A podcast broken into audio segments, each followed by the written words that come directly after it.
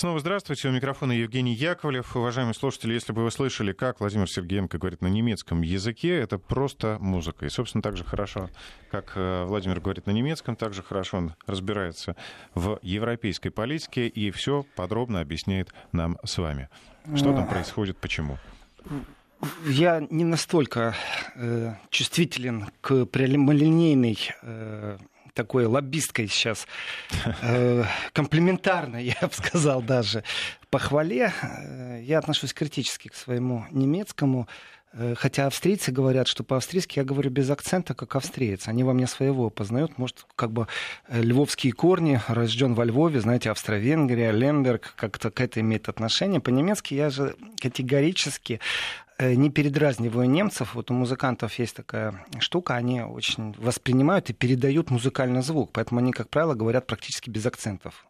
Э, я же категорически против подражания. Э, я за то, чтобы слышно было, что я говорю по-русски даже на немецком языке. Другое дело это уровень словарного запаса, а также с кем разговариваешь. У нас прям свежие актуальные новости. Разговаривал я сейчас на австрийском. Если честно, есть немного разницы между немецким и австрийским. Ну, есть слова употребления, которые выйдут сразу же, что ты говоришь вот по-немецки, или ты некоторые слова употребляешь, которые свойственны австрийцам это чувствуется, это сразу видно. Э, при этом э, мелодика звука и определенные нюансы, конечно же, не отличаются, даже когда прессу читаешь. А так как у нас в Австрии сегодня выборы, то нужно вот прям оттуда сейчас информацию доставать. И что там и как там в Австрии, оно в принципе, в принципе, ну, особо, я думаю, сейчас не повлияет. Интересно, но об этом немного позже, прямо через пару минут. Я все-таки хочу еще поставить пару точек по Зеленскому э, не только разговариваю, еще и читаю. Поэтому статью Шпигеля, конечно же, нужно освоить. И все, что там о Зеленском говорят, чтобы говорить из первоисточника, они по стопам. Знаете, то, то уже российские СМИ тоже опубликовали некоторые вещи, некоторые фразы. Э, мне очень понравилась фраза в Дершпигеле о том, что э, читать переговоры, протокол телефонного разговора между Зеленским и Трампом можно как, в принципе, произведение сатире. Вот, вот здесь мне вот просто захотелось того, кто написал эти строчки, прям обнять. Но как по-другому воспринимать определенные вещи? Ну, если разговаривает один медиа-супер гигантский профессионал. Не забываем, Трамп вел свое шоу. Он медиапрофессионал в том числе. Он не только олигарх, не только президент, он еще и медиапрофессионал. Зеленский тоже медиапрофессионал. Э, ну, просто он не олигарх, но тоже президент. И э, может ли разговор между двумя президентами, между президентом Э, подыгрывающим и желающим, чтобы его погладили по голове и сказали, ох, какой ты хороший мальчик, ты же мне поможешь остаться президентом? на следующий срок. Да, конечно. И прокурора поменяю, не вопрос. Э, это будет хороший прокурор, да, это будет самый лучший прокурор. То, в принципе, как можно к этому относиться действительно серьезно, без того, чтобы не иронизировать? Это глубокая сатира. Я согласен с обозревателем Шпигеля полностью в этом моменте. Другое дело, э, похвала, знаете, там э, или не похвала, а реальное сопровождение. Представьте себе тоже президент государства. Вот давайте представим себе, что Владимир Путин э, вдруг вытаскивает мобильный телефон, делает селфи, э, видео селфи и говорит, о, я остановился в отеле Трампа. Ну, что это за уровень? А Зеленский делает это. Ну вот что это за уровень? Это, ну, это понятно, что, что за это... заигрывание с кем? С каким электоратом? С какой предвыборной публикой? В принципе... Нет, просто он э, четко знает свое место. Ну, и... я не знаю, знает ли он свое место. Вот здесь я не соглашусь с такой позицией, что он знает. Он ниже, его ищет. ниже. Он его ищет. Ставить себя уже ниже всех станет. Он его ищет в мировой политике и найдет. Надеюсь, я бы хотел, чтобы Зеленский нашел, потому что изначальный старт у него был э, уже предписан по определенному протоколу. Э, туда не ходи, там Шакир Башка будет, мы снег чистим. Ну что-то в таком духе. Э, вот здесь вот меня интересует вопрос, а где Европа? Это действительно вопрос, который можно смело задавать. Ну, как бы я ни издевался над определенными нюансами, ну, уровень такой у президента. Ну, давайте так, меня мало интересует президент э, какой-нибудь Лимпомпо, э, какого-нибудь государства, где у меня даже информации нет, не то, что сердце не болит. И что и как он говорит, какие он селфи действует, делает. Ведь э, это манера общения со своей аудиторией. Когда тебе нужен личный э, блог, э, и ты понимаешь, что раскручивая его, ты еще и деньги будешь на этом зарабатывать, то это круто. Здесь все меры хороши, и в том числе, о, ребята, я встреча с президентом Америки, а я сейчас как раз его отеле и видео выложил. Э, всем вам любовь, мир, будет добро, э, круто.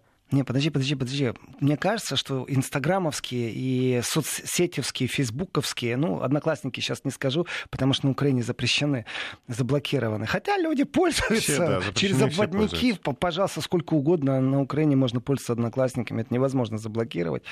Э, но сам факт, манера заигрывания с непонятно с кем. Одно дело заигрывать с президентом США, другое дело заигрывать с, со своей аудиторией в Инстаграме. Но это действительно разные вещи. Ты уже президент, все, возьми ответственность на себя. Работай уже как президент, по крайней мере, задумайся об этом. Ну, не только дилетантство проскакивает, проскакивает еще и уровень человека. Ну, наберется он политического багажа, ну, бог ему в помощь. Э, наберется он опыта общения, протокольного опыта общения, бог ему в помощь. Ну, может, он навсегда останется вот таким первым и последним президентом. А может, сейчас мода пойдет. Знаете, все следующие президенты будут делать селфи э, и выходить к народу через селфи тайком, чтобы жена не застукала, знаете, шепотом говорить. Я иронизирую, конечно, но может это тренд, и он является законодателем этого тренда. Я тоже этого не знаю, я же не, не кофейной гуще гадаю. Другое дело, что тот колышек, который вбит сейчас между Украиной и Германией, еще раз, он будет переработан очень быстро.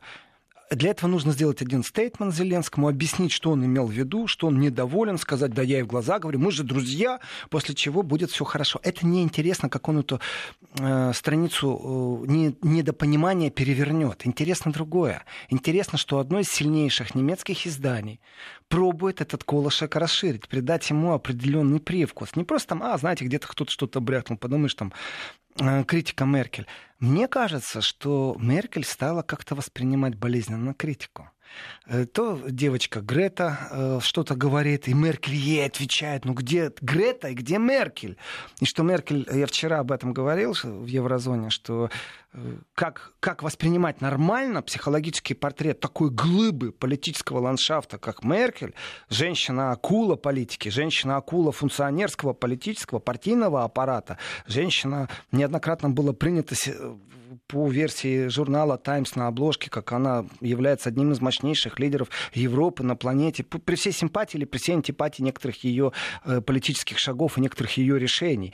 Э, но ее величина, она, конечно же, существует, и она не обсуждается даже. И она отвечает девочке, э, плюс-минус 16, что, мол, ты забыла сказать, что у нас есть технологии инновации в Германии. Ну, смешно как-то. И на прямой вопрос Меркель, а вас что, задело это? Она ответила, в принципе, можно, вот ее длинный дипломатический ответ, Меркель, можно перевести как слова «да». Ну, слушающий человек слушает и, конечно же, реагирует на услышанное. Внимательный человек слушает, вот, внимательный человек слушает, я цитирую сейчас по памяти, и реагирует на услышанное.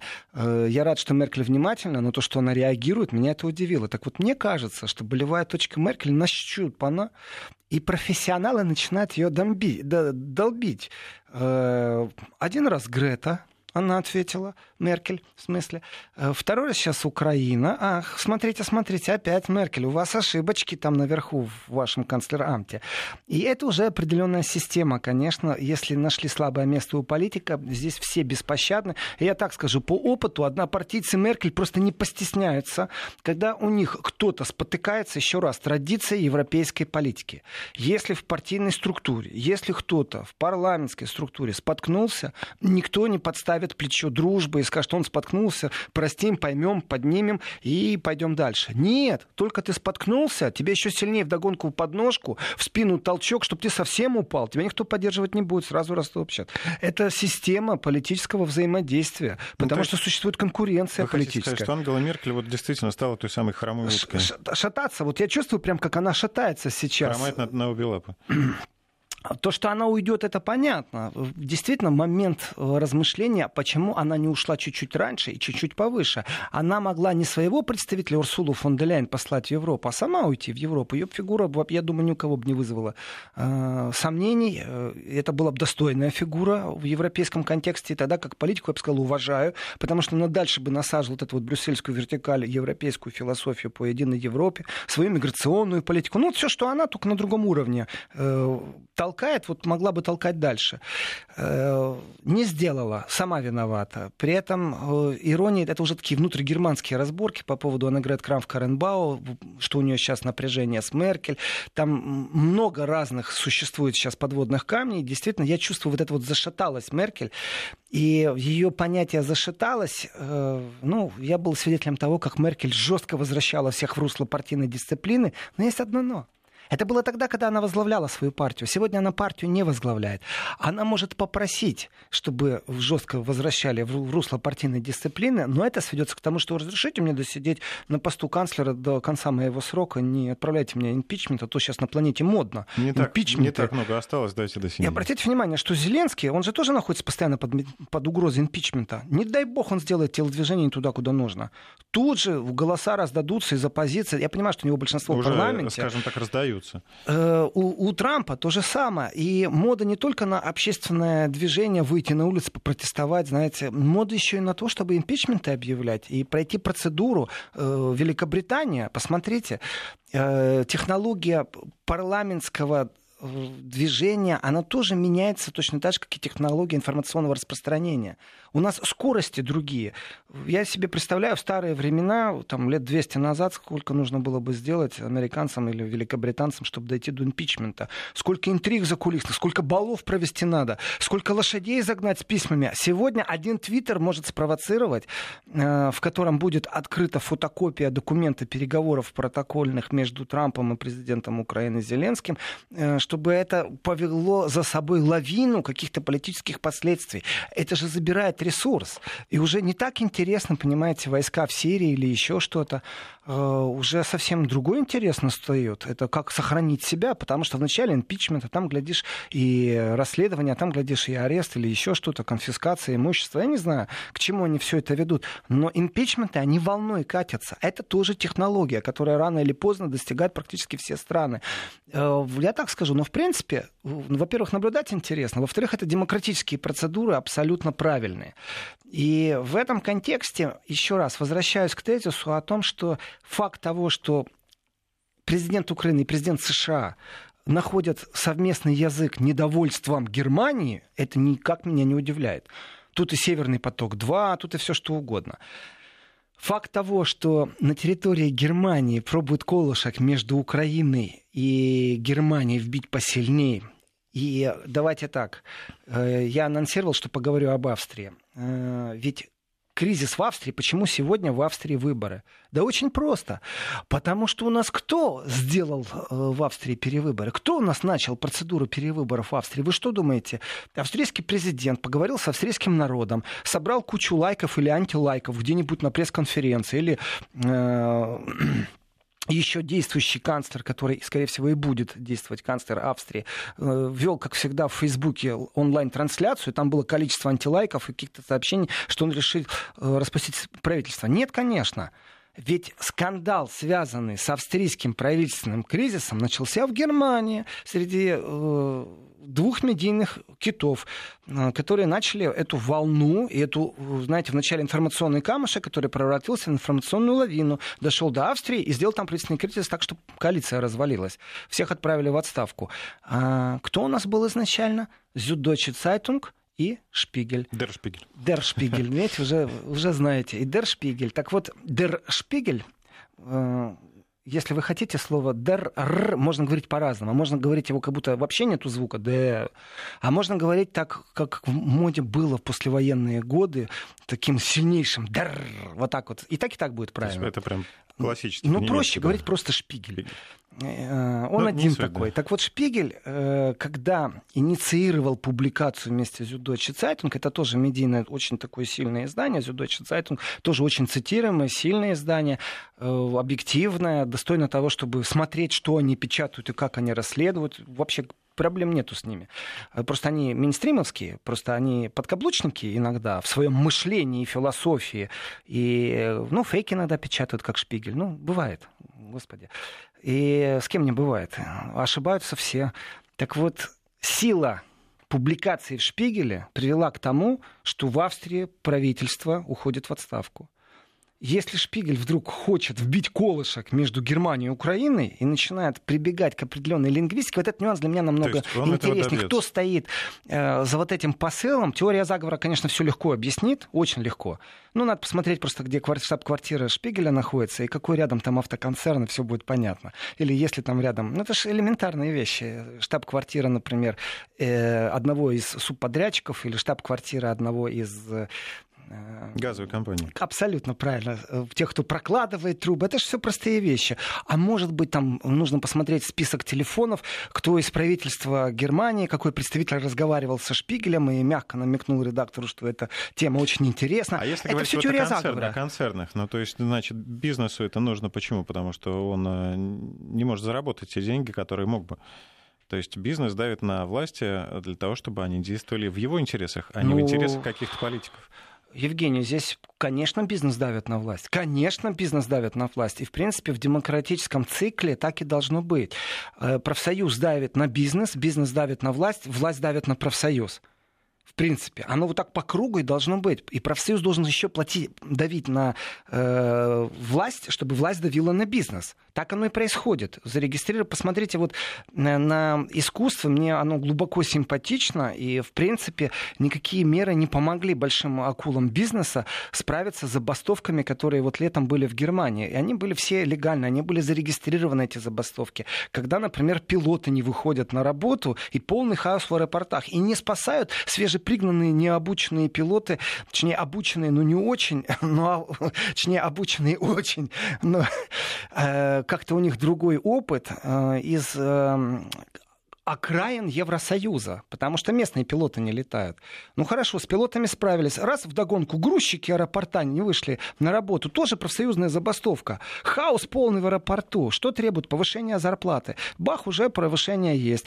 Э, как-то договорились. Э, хотя э, переговоры между профсоюзами и регистрация вот этих вот профсоюзных предупредительных стачек, забытое, но очень красивое слово, предупредительная стачка, потому что мы вас предупреждаем, там на три часа работы нету. Хаос в аэропорту. Все.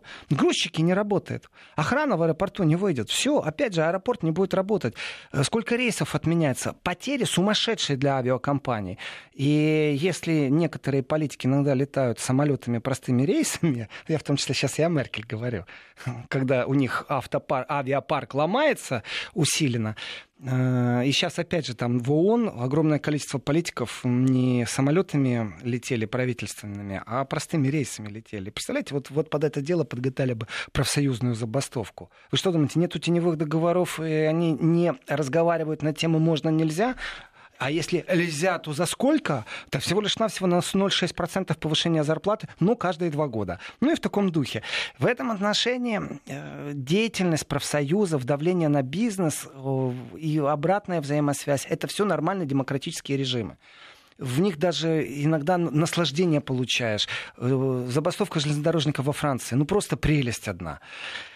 Э, а как по-другому? Что, ждать, пока сверху спустят закон, по которому нужно повышать зарплату? Франция вовремя не отреагировала. Что она получила? Желтые жилеты. В каком количестве? Да в таком сильном, что испугались все. Э, жандармерия с автоматами, конечно, и так присутствовала во Франции. Но ведь действительно сражения практически были во Франции. Кстати, смотрите, вчера в субботу э, что-то настолько мелко, что по поисковой системе выдало аж мне три репортажа в Ютубе, которые выглядят уже совсем как одна площадь, практически нету там никого. Там пару сотен человек Хотя вышло. В Хотя в прошлое уже было, да. Но, видать, э, здесь э, сыграла свою роль Грета Тунберг. Все-таки со своими призывами, вы знаете, как-то конкурировать, когда полтора миллиона на прошлых выходных э, вышло в Германии. Ну, в этот раз в Германии не вышло так много. Ну, они ресурс не включили, знаете. Облано Районо не призвало, школьников не отпустили партийные лидеры не призывали. Э, в Италии вышло, кстати, много, но об этом позже. Нам еще Австрия, а потом Италия, mm-hmm. и, в принципе, закончится еврозона.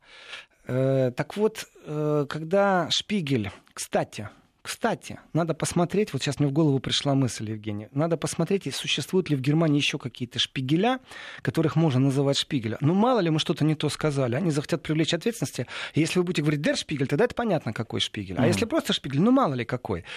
Э, потому что у нас в последнее время в, в информационном пространстве... Ловят за язык. Э, не просто ловят, еще и к ответственности призывают, еще обижаются. Вы знаете, например, глав редактора некоторых немецких изданий, когда их критикуют за то, что они вмешиваются в дела страны. Я сейчас не просто камень в огород бросаю, я о коллегах Deutsche Welle и о Захаровой, которая, конечно же, э, с ними э, вступила в заочную полемику, и его реакция Deutsche Welle для меня это не очень нормальная реакция, потому что приезжайте, поговорим, намного важнее, чем, да, мы ни в чем не виноваты, ну, ну не изображайте из нас идиотов. Ну, может, вы, конечно, идиоты, но мы-то нет. Если вы делаете определенные информационные посылы по определенной технологии, то вашу технологию можно оценить как враждебно настроенной информационной политикой, ни больше, ни меньше.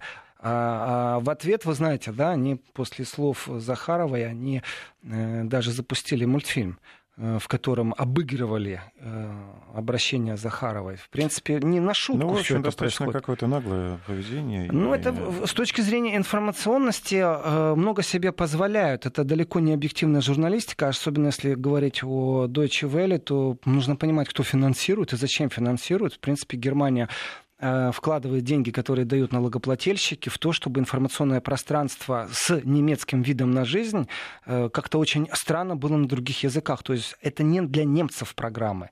Это не для немцев абсолютно. Э, если Deutsche Welle вещает на русском, то это для русскочитающих. И посмотрите подбор журналистов, которые у них там есть, э, то специфика жанра очень большая. Здесь глубокий разговор, просто я считаю, созрел и очень важен, потому что это вот тезис, у меня когда-то давно статья вышла на немецком языке, инфопакт о ненападении. Я действительно являюсь лоббистом этой идеи, что надо собирать главредов, которые бы говорили об определенной э, честности, не эстетике, абсолютно нет, определенной честности и объективности в журналистике, что иногда э, друзей, коллег заносят в разную сторону, чтобы этого избегать, какие можно механизмы включать. По крайней мере, ну хотя бы открыть счет, когда заносят, и просто ознакомьтесь с тем, что вот мне это неприятно, моей стране неприятно, мы это воспринимаем так, тогда можно действительно в инфопространстве как-то отойти от э, гибридной информационной войны. Ну, вот так примерно. А, ну что, мы прерываемся на новости. Владимир, а после помните, новостей Италия и Австрия. Движемся в Австрию, да, потом в Италию. А, оставайтесь с нами, вернемся через три минуты. И вновь мы в студии. Евгений Яковлев и Владимир Сергиенко. Как обещали, отправляемся посмотреть. Очень, очень, очень хитро отправимся сейчас в Австрию, но отправимся действительно через э, Шпигель и Зюддойче Цайтунг. Еще раз, Шпигель настолько силен, что он смог свергнуть, ну, правда, совместно с Süddeutsche Zeitung, э, правительство в Австрии. Соответ... А вот за что сверг? Ну как, за что? История очень простая. Э, Шпигель и Зюддойче Цайтунг объединились в своем порыве, который называется Ибица Гейт. Ну, это, это мы помним, да. Вот этот скандал вокруг компромата этого с якобы ну, русской с якобы женщиной. Дочь дочкой российского олигарха, которая там готова и денег давать была австрийцам, и скупать газеты. И вроде как... Ну а, что в Австрии сделали не так, чтобы на них вот сварганили такой компромат? Что сделали в Австрии не так? Ну, я могу так сказать, что вообще-то Хайнц Кристиан Штрахе, который является одним из участников этого Ибица Гейта и скандалов, это вице-канцлер Австрии на тот момент, это австрийская партия свободы.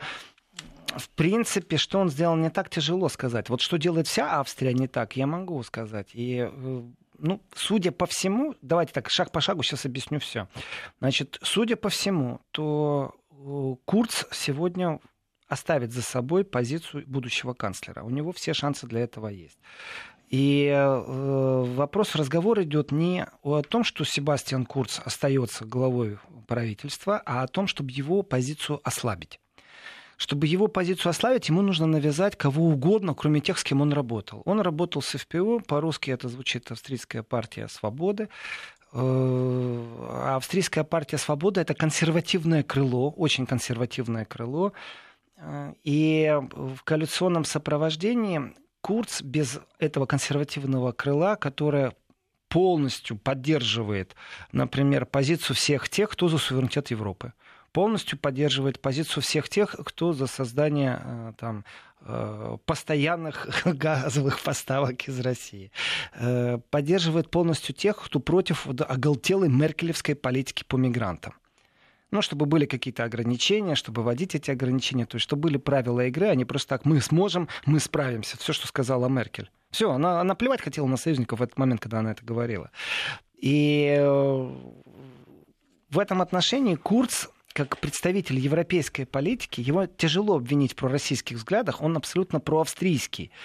И представителей АПС, Австрийской партии свободы, тоже тяжело обвинить, что они там пророссийские. Но их обвиняли в этом зачастую. Это тоже такой, знаете, специфический европейский разговор. Европейцы между собой не могут договориться. И когда Меркель говорит Курцу, представьте себе, канцлер Германии, говорит канцлеру Австрии, что мы с вами как-то уменьшим работу, связанную по содействию спецслужб, потому что нам кажется, что вы там слишком плотно с русскими общаетесь, вы можете им секретную информацию сливать. Если честно, хочется в этот момент очень сильно проанализировать. А вы не делайте ничего такого, чтобы сливать информацию было нельзя.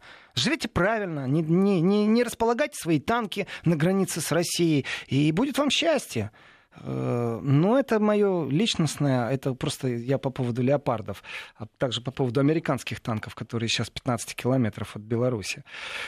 И в этом отношении э, между европейские взаимоотношения, они строятся на многих векторах. И существует понятие суверенности, вот это вот горизонталь европейская, которая очень специфически относится к единому европейскому пространству. Э, Все-таки союз европейских стран, он превращается действительно в политбюро, в социалистические штаты Европы, во что угодно. Э, в ограниченный капитализм еще чуть-чуть, не знаю, куда все это придвинется. И противовес, здоровая оппозиция, она действительно в правом крыле европейского ландшафта политического здесь много нюансов, и австрийцы, они, ну, они по своей сути даже больше консервативны. Они не такие размытые. У них, конечно, есть и левые силы, и социал-демократы.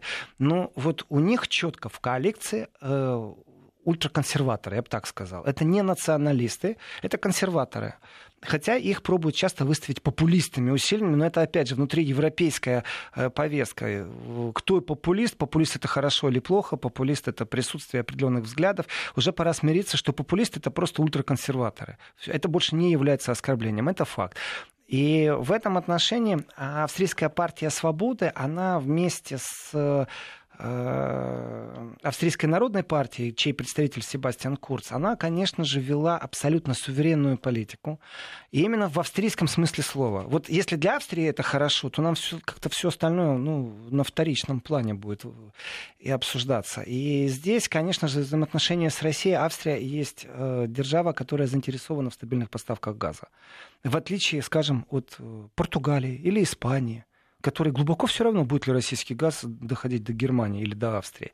И, э, в принципе, суверенность еще вот эта анти э, глобализации Европы, то есть евроскептическая, но в хорошем смысле слова, это тоже присутствовало в Австрии. Теперь рассмотрим еще Австрию как страну, которая вне НАТО, но которая абсолютно за, за создание европейской армейской структуры, чтобы Европа имела свою армию, свою космическую армию. И здесь Австрия больше все-таки проевропейская. А если ты проевропейский, уже извини меня, значит ты антиамериканский. Это вообще вот это практически синонимы сегодня. Если ты против э, американский, значит ты э, проевропейский антиамериканский, проевропейский. Соответственно, если ты антиевропейский, значит, ты проамериканский. И зачастую идет передергивание. Ну, например, антирусский — это то же самое, что проамериканский, если мы рассматриваем э, через призму там, Северного потока-2. Вот эти вот понятия, где ты европеец, но тебя пробуют сделать русским, прорусским, это вроде как негатив. Но если ты про проевропеец, то все равно ты будешь прорусским, если тебе нужен газ. Хочешь ты того или не хочешь. Гибридная экономика, не гибридная экономика, информационная война, гибридная информационная война — это все эфемизмы, которые прячут настоящее состояние и понимание того, что нужно простому человеку в той же Австрии. И сейчас в Австрии э, в выборах, скорее всего, э, Курц останется, э, у него будет возможность сформировать коалицию. Они победят на выборах. Что же касается АПС, вот вы, Евгений, подчеркнули, что я говорил по-немецки в коридоре, говорил с первоисточником, спросил, можно ли его назвать. Третий президент Австрии, у них есть такое понятие, это как спикер парламента. Одного из прошедших сезонов. Э, и разговор такой, что есть ли шанс у австрийской партии «Свободы», ту, из-за которой сейчас был кризис, ту, которую сейчас обличили в связях, э, не в связях, а в намерении зайти так глубоко э, с российскими олигархами в игры, что это уже является беспринципным, поэтому и кризис. Еще раз, кризис вышел из Шпигеля из Süddeutsche Zeitung кризис пришел, и это был экспорт. Это не внутри австрийская история. Это Германия вдруг решила в виде своих э, медийных китов, что они могут повлиять на внутреннюю политику Австрии, что у них хорошо и получилось. Они просто опубликовали видео. Как они их получили, это отдельная история, и достаточно мутная эта история. И почему коллеги коллегам не передают, почему они вот решили так э, поступить, ну, давайте так.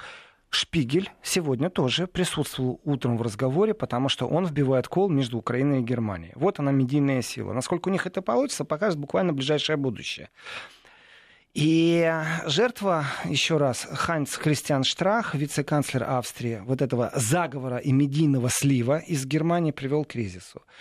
Если информация из первоисточников, звучит она примерно так. Мы не видим будущего. В 6 утра уже открылась первая э, выборные кабинки, где можно избирателю прийти проголосовать. В 17.00 вроде бы они закрываются. И э, чистка в партии уже произошла. Ну, избавились от тех, кто испачкан в скандале. Ну, в том смысле, кто в котором это нужно. Честь, да. Кто опорочил честь, да. Если они перешагнут 20% рубеж сейчас на выборах, то тогда шансы на то, что они войдут в правительство, будут 50-50, 50 на 50. То есть, если они не перешагнут, они уходят в оппозицию. Партия, которая вот неправильно себя повела, угу. партия австрийской свободы, она может войти в коалицию, если она перешагнет 20% рубеж. Это значит, что ничего не изменилось, просто таким способом избавились от тех, кто скомпрометировал партию. И все в порядке, пошли работать дальше. Внешняя политика останется та же самая, все останется то же самое. Ну, то есть завтра Австрия будет жить, как жила прежде. Это если э, австрийская партия свободы перешагнет 20% рубеж, тогда у нее шансы 50 на 50, еще раз, только тогда у нее шанс 50 на 50. Э, это мнение не мое, это мнение вот внутренний взгляд э, на Австрию из Австрии. Если же смотреть на то, что они не берут 20% и уходят в оппозицию, у Курца очень тяжелая будет ситуация. Он легко договаривался с австрийской партией «Свобода», и у них была, знаете, такая интересная коалиция. Они были консерваторы, плюс национальные интересы Австрии ставили выше других интересов. Это действительно правда. И тогда у Курца вдруг появится необходимость войти в коалицию с кем-то другим. Это может быть две партии, это может быть три партии, все что угодно может быть, но это будет уже зыбко. Это не две партии, которые объединились и целеустремленно идут к определенным э, историям, которые имеют отношение к мигрантам в первую очередь, вторую, конечно, энергетика, экономика. Вот здесь такие... Ну и достаточно хорошо друг друга понимают понимают, у них, я так скажу, повестка не различается сильно, но взгляды различаются. Повестка не сильно отличается. А вот если это будет солянка из многих партий, договариваться надо, тогда это и есть то, чего хочет Германия. То есть послабление, ну, по крайней мере, как минимум Süddeutsche Zeitung и Шпигель, которые устроили весь этот политический кризис в Австрии. Э, это ослабление позиции курса. Ему намного тяжелее придется договариваться, потому что э, партия свободы в Австрии это была партия, которая умеренно скептически относилась э, к процессам, которые идут в Европе как таковой. И, вы знаете, часто звучат такие голоса, что если Европа будет оставаться такой же, как она сегодня есть, выстраивать вот эту непонятную вертикаль брюссельскую, точнее, она очень даже понятна, но э, мы задумаемся о том, ну, нужна ли нам такая Европа, нужны ли мы такой Европе. То есть эти вот социалистические штаты Европы, спасибо, не надо. Эта мысль курсирует в Европе очень сильно. А, в эту минуту мы должны ненадолго прерваться, буквально несколько секунд перерыв, и потом продолжаем программу «Еврозона».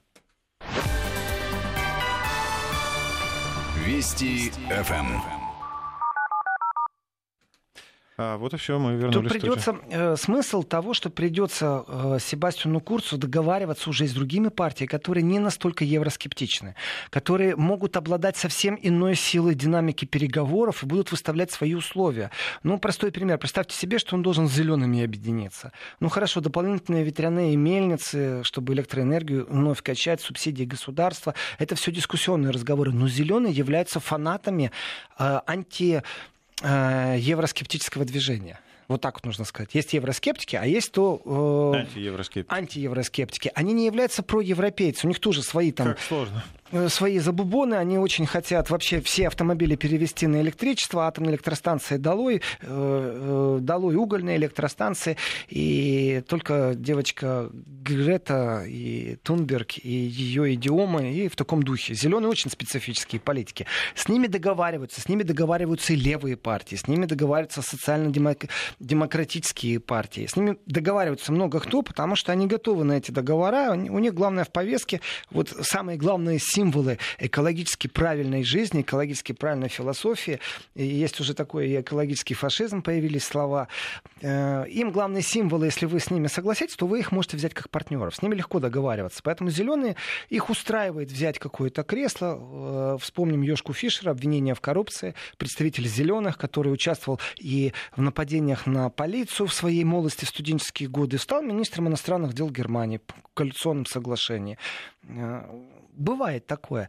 Но как только у канцлера Австрии появляется необходимость войти с тем, кто не разделяет вот эту вот консервативную повестку, умеренного евроскептицизма, умеренного проевропейства в контексте совместной армии, совместной политики против мигрантов, то его позиция будет ослаблена. И, в принципе, публикации в Шпигеле и в Зюддойче Цайтунг, они привели к тому, что позицию Курца ослабили очень сильно. Поэтому мы, грубо говоря, к полуночи, конечно, завтра уж точно будем знать, э, как выглядит э, на самом деле. Пока что силы такие. 20% если пройдет австрийская партия «Свобода». Ее многие знают по австрийской ФПУ тогда у них есть шанс 50 на 50 возобновить коалицию, ничего не изменится. Во всех остальных случаях это ослабление позиции курса. Опять же, без симпатии, без антипатии, просто по факту к политике, которая была сейчас в Австрии. И тогда я бы сказал, что все-таки выигрыш это у проевропейских сил, за которыми стоит Меркель, за которыми стоит Макрон, конечно же. И здесь э, выигрыш очень даже сильный будет вот этих вот проевропейских сил, про брюссельской вертикали. Это будет э, их ну, маленькая все-таки ну, победа, потому что ослабление Австрии это значит ослабление всей горизонтали. Обратите внимание, э, осталось еще убрать Орбана э, еще как-то двухшагово сделать что-то с Польшей, чтобы у них там расшатать ситуацию, хотя, я думаю, американцы не позволят этого сделать. Потому что в Италии тоже э, тех, кто был ультраконсервативен, тоже э, заменили. И тем самым связка, которая была горизонтальная в Европе, начиная от Венгрии, проходя через Австрию и заходя в Италию, эта связка, она ослабела очень сильно. И курс, он был умеренный, но он был все-таки именно в этой горизонтальной Европе, как политическая сила.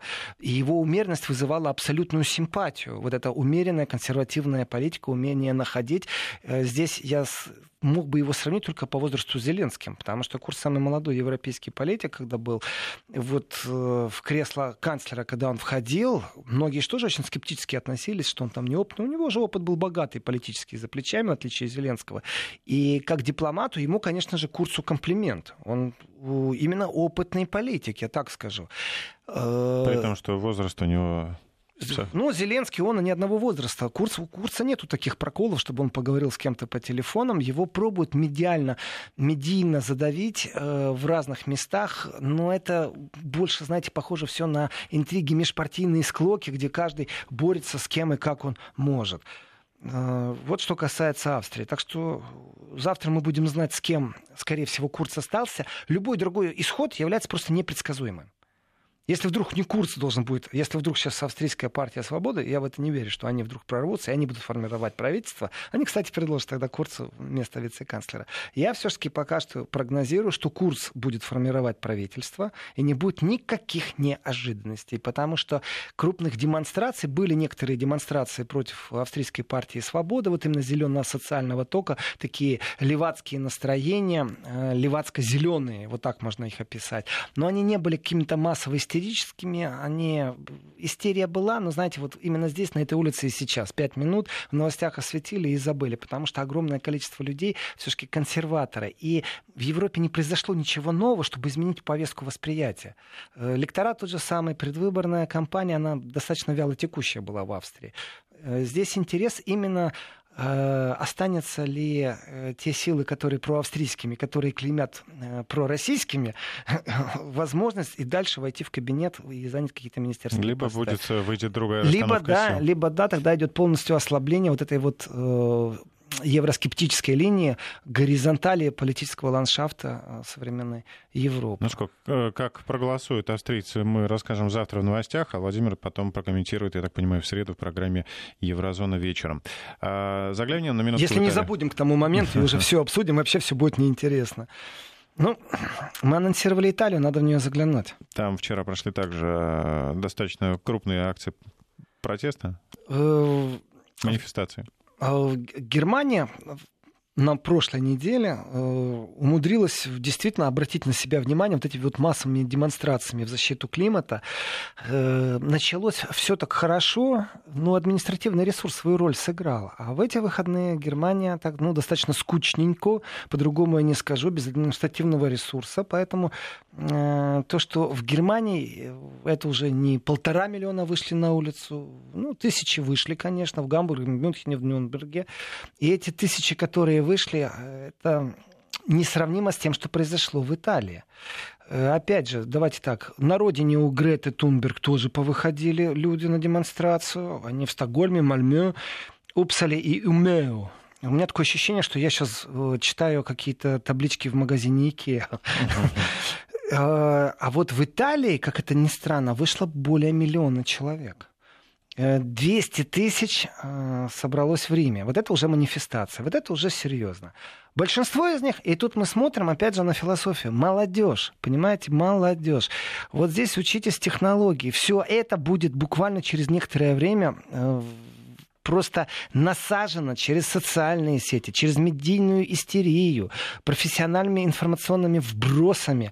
И э, здесь нужно повестку менять. То есть пользоваться этой технологией но давать абсолютно иную повестку. Что же касается Милана, 150 тысяч человек. 150 тысяч человек. Давайте так, э, с точки зрения итальянских пяти звезд Северной лиги, я сейчас говорю о политических силах в Италии консервативного толка, тех, кого называют популистами.